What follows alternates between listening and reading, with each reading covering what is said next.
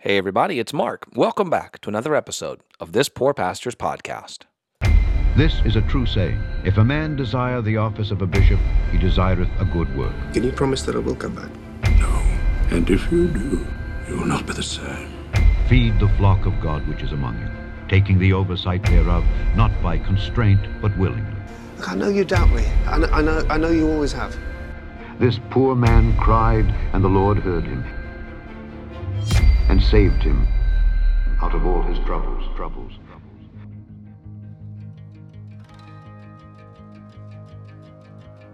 Hey, everybody, it's Monday again, and so glad that you are joining me today.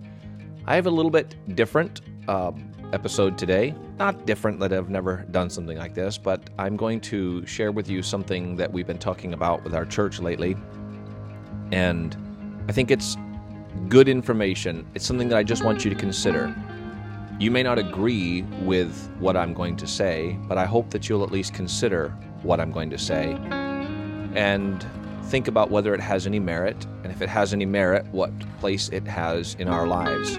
I'm going to talk about Saul in the days immediately following his conversion, and what lessons we can learn from that, and what things we should avoid. That's what we're going to talk about today. Saul before he was Paul on today's episode. So, we've been going through the book of Acts uh, together in our church. It's been a lot of weeks now. I, I could imagine we'll probably be in Acts for the rest of this year. Um, not that we're trying to get bogged down. I think now we're starting to move a little bit more quickly. Uh, we're in Acts chapter number 12. The book of Acts is kind of, I think it's kind of front loaded. It's very dense in the beginning. It's kind of like a singularity. Uh, all of that uh, all of the Jews from the surrounding uh, nations where they had been scattered, uh, um, you know, descended on Jerusalem the day of Pentecost. The Holy Spirit came down, and then uh, that singular point, uh, things began to spread out from there. And as the book of Acts continues, it spreads wider and wider and wider. And so at first we are moving very very slowly as we're looking at the sermons that peter is preaching and that stephen is preaching and what's going on and how the church is understanding what's what's happening uh, but now we're we're starting to get a little bit broader and we have covered the calling of the apostle paul on the road to damascus his calling to apostleship and his subsequent uh, belief in christ and then um, we just kind of took a little while and looked at Acts chapter number nine, one of the things that I was encouraging our church to do, and what I want to encourage you as well, is not to not to turn the characters in the Bible into super saints. You know, we do this a lot. You know, even pastors will say the Apostle Paul was the greatest Christian that ever lived outside of Jesus Christ. Maybe, maybe he was. Maybe, maybe, maybe he wasn't. I, I think there are some Christians in the New Testament that may exceed the Christianity of the Apostle Paul. Um, Barnabas, for one, in my opinion, was there wouldn't be an Apostle Paul if there wasn't a Barnabas, and that's a whole nother a whole nother episode. But um, Barnabas is one of the mostly unsung heroes of the New Testament era uh, he just pops his head up here and there, but we always find him um, consoling, encouraging. Luke 11 says he was a good man. He was a good man and full of the Holy Ghost. And because of that, much people was added unto the Lord. But that's another topic. In Acts chapter number 9, we have Paul's Damascus Road experience, which I won't go into here, but it is my uh, it's my assertion that what happened to Paul on the Damascus Road, or Saul at that time on the Damascus Road, was less about his salvation and more about his calling as an apostle. That's how Paul relates to it in, in Galatians chapter 1 and 1 Timothy chapter 1 and 1 Corinthians chapter 15. This is about apostleship, not about salvation in our modern way of, of viewing salvation. You have to view what happened to Paul on the road to Damascus in the same way that you view what happened to the other 12 apostles um, in that he was chosen by God to be an apostle. And the markers of an apostle in the New Testament are the same as the markers for the Apostle Paul. But again, that's a, se- a separate issue, but um, but one I think that's really really important um, to our understanding of what's going on there. But after Jesus uh, was revealed to Paul on the road to Damascus, and then his subsequent calling on the name of the Lord and his baptism, um, we find that Saul of Tarsus, who was a very zealous, very aggressive individual, uh, Paul would say later as he was talking about that, he said, You know, you want to talk about zeal? Uh, look at how I persecuted the, the, Christians, the early, the early church. Look at how I did that. And he said, I profited above, above many in mine own religion, being, being exceedingly zealous of, of the traditions of our fathers. Saul was a very zealous, a very aggressive, a very combative individual. You don't go all around the um, the kingdom of of uh, Judaism in that day, or, or, Judea under Herod the Great. You, you don't you don't go in through all that kingdom with with letters from the high priest that you requested to go and drag men and women out of their houses and and compel them to blaspheme and imprison them and see them put to death and cast your vote for their death without being somewhat of an aggressive individual. I think we could agree with that. I mean, you got to really be you got to really be a special kind of person to take that kind uh, of approach. Paul was possessed with his zeal for the traditions of the elders and a zeal for God as he understood him. And because of that, he he he persecuted the, the church of God and he he was wasting it. I mean, he was absolutely relentless in his pursuit of followers of Jesus of Nazareth. And everybody knew it. Everybody knew Saul by his reputation and even later Christians would say, "This is the guy who who who put us in jail. This is the guy who caused people to be put to death. This is the one who destroyed the faith. And now he's preaching it. That's strange." But we see Saul on the road to Damascus, and all of a sudden we want to then say, well, because Paul was such a great Christian, the greatest Christian to ever walk the earth other than Jesus Christ, because Jesus Christ wasn't a Christian. Um, but Uh, so you know it doesn't mean actually anything. I'm going to just divert here. It doesn't mean anything to say paul was the greatest christian other than jesus christ because jesus christ wasn't a christian. So what you're saying is paul is the greatest christian ever. But i don't think that's true. But if it is whatever. I don't want to argue about that. The point is because that is how people view paul and i think primarily because they view paul in his later years through many of his epistles they back read late paul into early saul and they begin to excuse his behavior in the early days of his faith with his behavior in his later days, ignoring the contradictions between late Paul or older Paul and young Saul.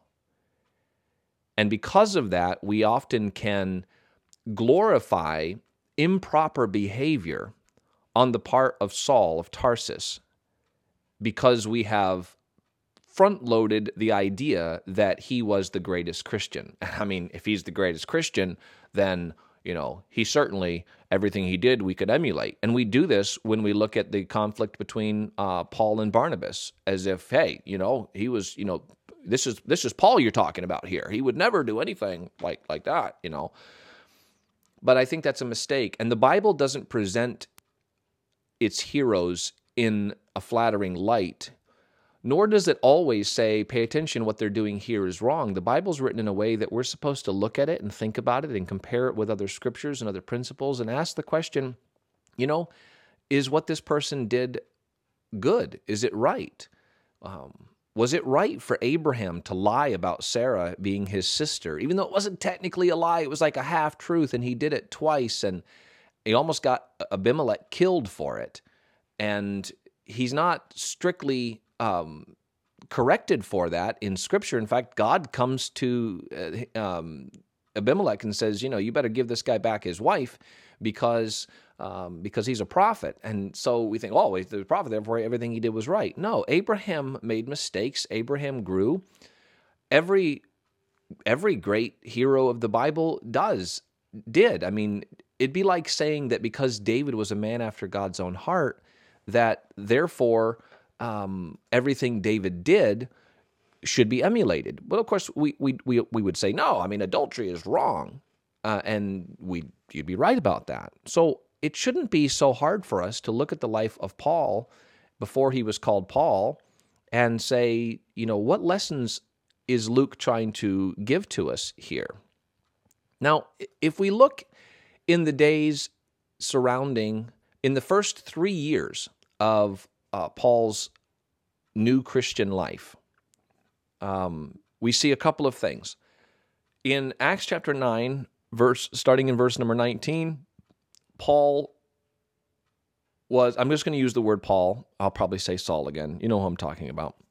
It says, When he had received meat, he was strengthened. This was three days after the Damascus Road experience when Ananias came to him. He arose, he called on the name of the Lord, he was baptized, and then he received meat, he was strengthened. Then was Saul certain days with the disciples which were at Damascus. So he stayed with these disciples in the days following his um, uh, following his um, conversion. And look what it says in verse number 20. And straightway he preached Christ in the synagogues that he is the Son of God. Now, that's a good thing, right? But he didn't waste any time. Look at this. He got saved and he just right away uh, dove into the synagogues and he preached Christ that he is the Son of God. What an admirable message. We should definitely do that. But all that heard him were amazed and said, Is not this he that destroyed them which called on this name in Jerusalem? And came hither for that intent, that he might bring them bound unto the chief priests? So people were not convicted by Paul's message, they were confused by it. They were like, What what is going on with this guy? You know? He came here to to confront people, and now all of a sudden he's preaching this message that he's been putting people in prison for, and it confused them. They were not they were not like, "Wow, this is amazing." They were confused by it. Verse 22, but Saul increased more in strength and confounded the Jews which dwelt at Damascus, proving that this is very Christ. Paul was an incredible biblical intellect. He had been raised at the feet of Gamaliel since a boy. He was trained in the Old Testament scriptures, and now he had received special revelation from Jesus Christ himself about the gospel and the meaning of the Old Testament scriptures and the, and the meaning of the resurrection of Christ, and how that Jesus of Nazareth was in fact the Messiah, the Christ, the anointed one. And he was growing in his in his uh, strength. He was growing in his understanding. And what do we see him doing right out of the gate? he starts beating people into submission, arm arm barring them into submission in the synagogues. And he confounded the Jews which dwelt at Damascus. He proved that this is very Christ. And wow, that's wonderful, amazing. We should all be like that. We should strive to be so aggressive and so strong that we can literally just just armbar people and pin them to the ground and prove that this is very Christ. And yeah, this is exactly what we need to do. But look what happens in verse 23, or listen what happens in verse 23. And after that many days were fulfilled, the Jews took counsel to kill him. Well, of course they did. I mean, Jesus said, Jesus said that, you know, you're going to suffer for my namesake. Well, that's true, but the Jews took counsel to kill him because he was so aggressive, he was so offensive, he was so forceful in his message that the Jews were trying to kill him for what he was preaching and how he was doing it. But their laying in wait was known of Saul, and they watched the gates uh, day and night to kill him, day and night to kill him. So that's that's wonderful, right? They were just trying to kill Saul just uh, not that long after his conversion. Um, but anyway, then the disciples took him by night and let him down by the wall in a basket. You can't get much more humiliated than entering into Damascus as the as the representative of the high priest and then being let down in a basket uh, at night um, because people are trying to kill you. So he left from there and he went back to Jerusalem, where he had left from with letters from the high priest. He went back to Jerusalem. And the Bible says he, he tried to join himself to the disciples that were in Jerusalem, but they were all afraid of him. and believed not that he was a disciple. I mean, they'd literally been hiding from him, and now all of a sudden he knows where they are and he's trying to join himself, and they didn't believe it. They're like, You're not a disciple. This is a trick. You're trying to trick us. And they would not believe that Saul was actually a disciple of Jesus. Verse 27 But Barnabas took him and brought him to the disciples and declared unto them how he had seen the Lord in the way and that he, the Lord, had spoken to him and how he had preached boldly at Damascus in the name of Jesus. So Barnabas said, Look, he, he's been very bold in his witness. He has seen the Lord and the Lord has spoken to him. And so he was with them coming in and going out at Jerusalem. All right. There's nothing necessarily wrong with being bold in your witness, but Barnabas is the son of consolation.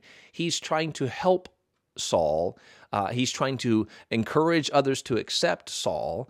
And he's not necessarily promoting everything that Saul has done, but he's saying, look, you know, give this guy a chance. He he has been bold in his witness, he, and you know, he's now he's here, and let's let him let's give him a chance. And so in verse 28, he was with them coming in and going out at Jerusalem. Verse 29 Nothing has changed. And he spake boldly in the name of the Lord Jesus and disputed against the Grecians, the Hellenized Jews in, in Jerusalem, those that lived in other parts of the Greek world but were Jews but had adopted both the language and in some cases the customs of the Hellenized world. And he was just disputing with them. He disputed against them. Paul is argumentative right out of the gate. He's he's uh, pummeled to submission the Jews in the synagogues in in uh, in Damascus and had to flee for his life. Now he's in Jerusalem and he's at it again. He's just disputing. I mean, everywhere he goes, he's arguing with these people. And what is the what is the result of his arguing with these Hellenized Jews? They went about to slay him. Well, look at those God rejecting Grecians. You know, they're just trying to kill Saul because he's God's messenger. Or it's because the guy was an absolute aggressive, argumentative. You say, well, he had the right message. He did, but look at what happened now. He's in Damascus and they're trying to kill him. Now he's going to Jerusalem and they're trying to kill him. In verse number 30, which when the brethren knew that the Grecians wanted to kill him, they brought him down to Caesarea and sent him forth to Tarsus. This is really interesting. That's, that's Saul's home. Tarsus is where he's from. They sent him home. Think about that for a minute. He's been in Damascus and caused, caused trouble in Damascus. Over the right things, but he caused trouble. Almost got himself killed. Then he went to Jerusalem and caused trouble there.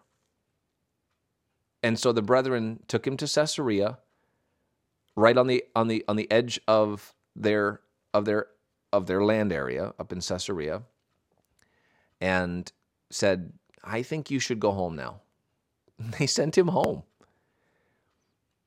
And there's not much in Scripture at all about what Saul did in Tarsus.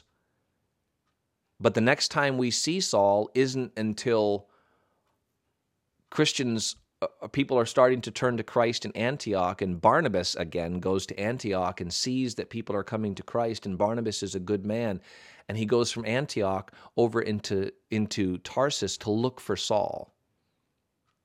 People say, "I'm gonna," uh, he said, "I'm gonna go find Saul," and when he finds him, he brings him to Antioch, and he works with Saul for a year, teaching people. Saul knew the Bible. Saul knew his message. But look, but listen to verse 31. They sent him to Tarsus. They sent him home. They said, Go home. Then verse 31 says something interesting. Then had the churches rest throughout all Judea and Galilee and Samaria, and were edified, and walking in the fear of the Lord, and in the comfort of the Holy Ghost, were multiplied. I want you to think with me about this for a minute, fellas and ladies. There is not one statement in Acts chapter 9 from the baptism of Saul until they sent him to Tarsus. There is not one statement about anyone believing in Christ or being added. Not one. All we have is argument, conflict, and murderous intent. And the disciples at Jerusalem sent Saul home. The great apostle Paul, they said, Go home for your benefit and for ours. Then, verse 31 says, Then, after they sent Saul to Tarsus, then had the churches rest throughout all Judea and Galilee and Samaria. Then they were edified. No word of edification. All Paul was doing was was was browbeating people. He fought with the Grecians. He fought with the Jews in, in Damascus.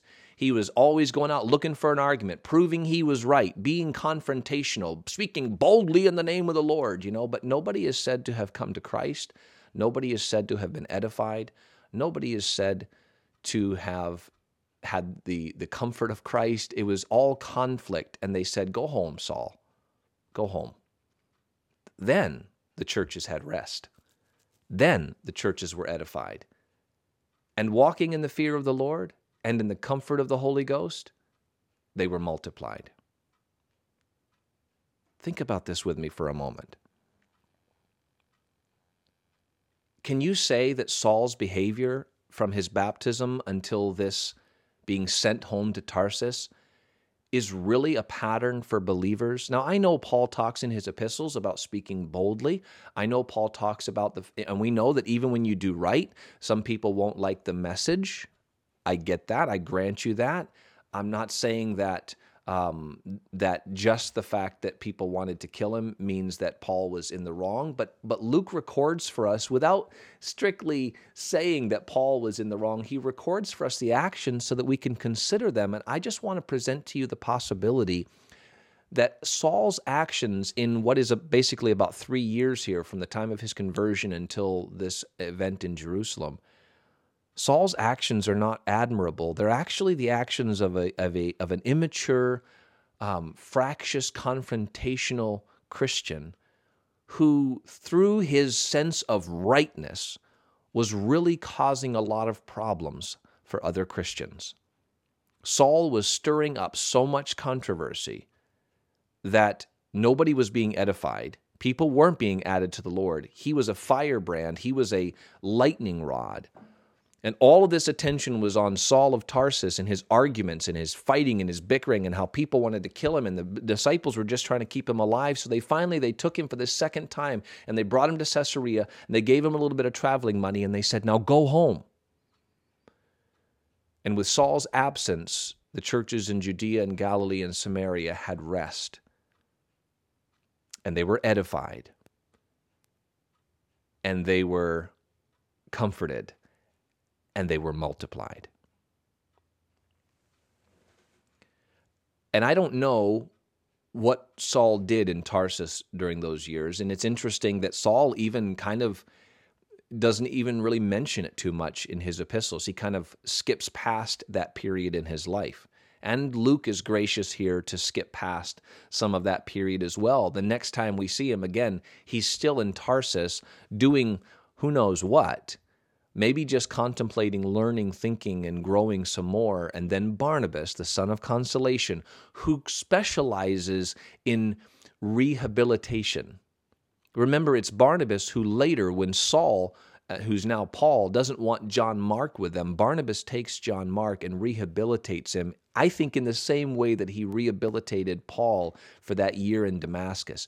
You know, it wasn't until after that time, after a year in Antioch with Barnabas, that then the Holy Spirit says, you know what? Separate me, Barnabas and Saul, for the work whereunto I have called them all those years from the time of Paul's calling on the road to Damascus until a year after he was in Antioch, now finally the Holy Spirit said, okay, now Saul is finally ready to do the work that I've called them to do.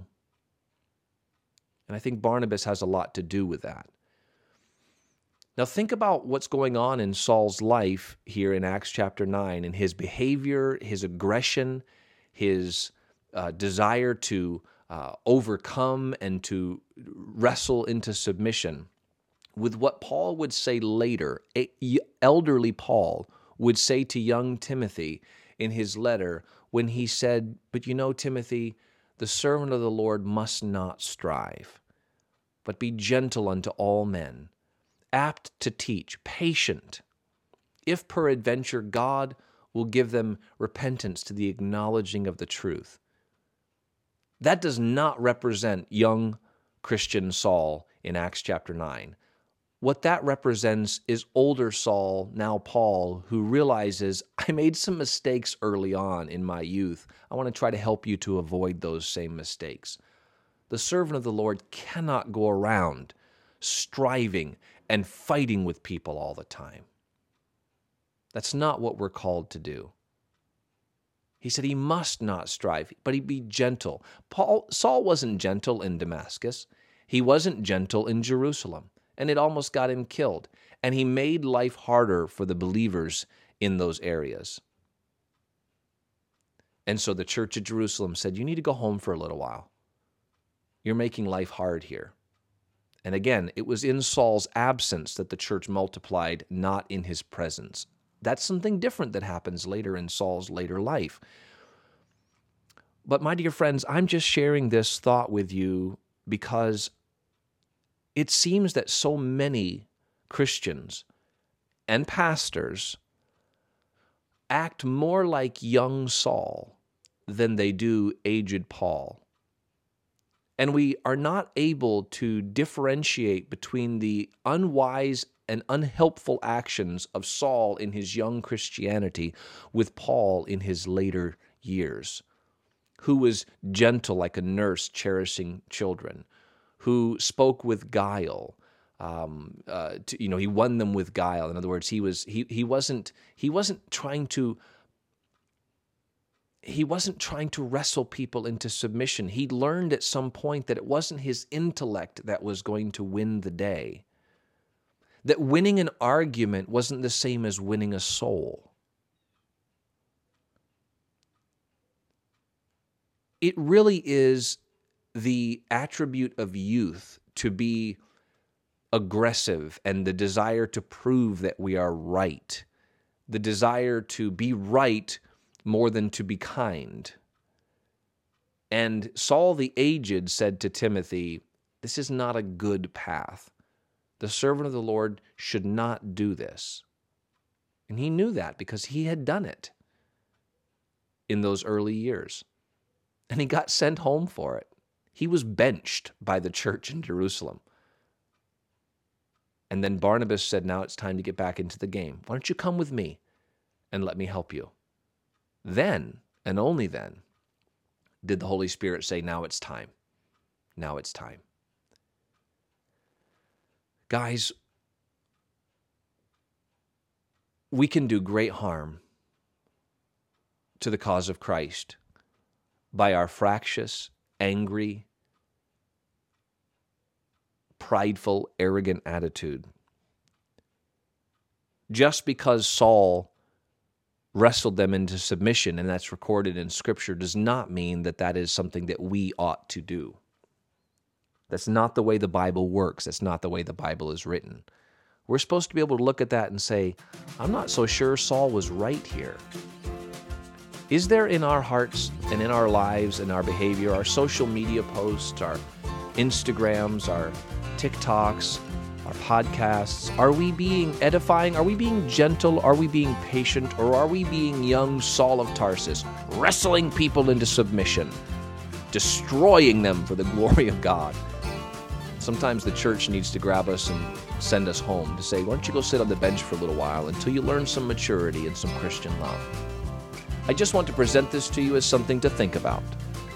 Consider what I say, and the Lord give you understanding in all things.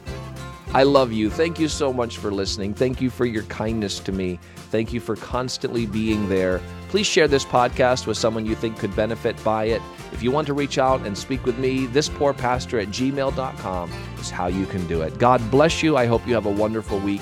And Lord willing, I will be back next week right here on another episode of this Poor Pastors Podcast. Thanks, everybody. Have a great week.